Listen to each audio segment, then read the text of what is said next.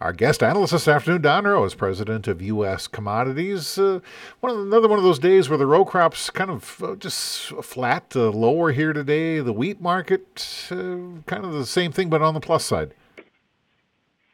Yeah, you know, I think when you look at the market for the week, we made uh, new contract lows in the corn. Um, you know, the uh, highlight of the uh, week was really the USDA report that we had out on Thursday. Um, earlier in the day on Thursday, CONAB came out with bullish numbers on corn and soybeans, but uh, the USDA going slow uh, kept it basically 240 million bushels higher than uh, than uh, Brazil estimate on soybeans and over 500 million on corn, so quite substantial. Um, I think they're just taking a slow walk as last year's crop was bigger than they had thought, but um, you know, the market, Randy, really needs a catalyst to uh, turn around in here, and we're trying to see uh, what value is fair market value with the funds uh, bloated uh, short in the market. We keep looking for that catalyst, and just so far, nothing. No, it's not, and I think uh, part of it is um, when you the government comes out and raises ending stocks on corn, soybeans, and wheat, um, that's going the wrong way from trying to tighten the supply. So I think what you really need is to see those supplies uh, ending stocks start to come down someplace, or more confirmation that we believe Brazil's crop is as small as we think it is. Um, you know, I think it's something like that.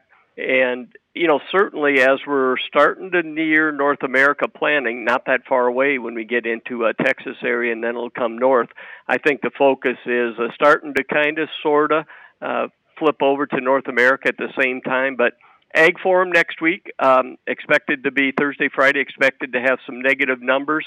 Um, see if that's the end of the negative news that we have for a while. Sure. Man, an uptick in demand would go a long ways, wouldn't it?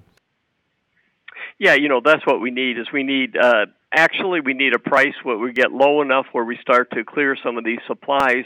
Um, we haven't had enough of a weather problem around the world to really uh, change the overall ending stock. So um, way it's supposed to work, uh, supply demand is the lower you go, the demand picks up. So we'll keep our fingers crossed for that. How about livestock? What happened over there?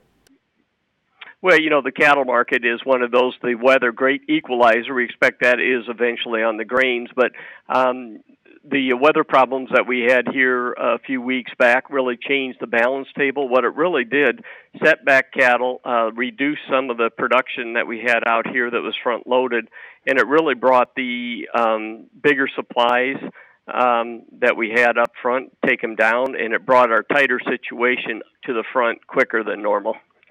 Anything else we need to be talking about?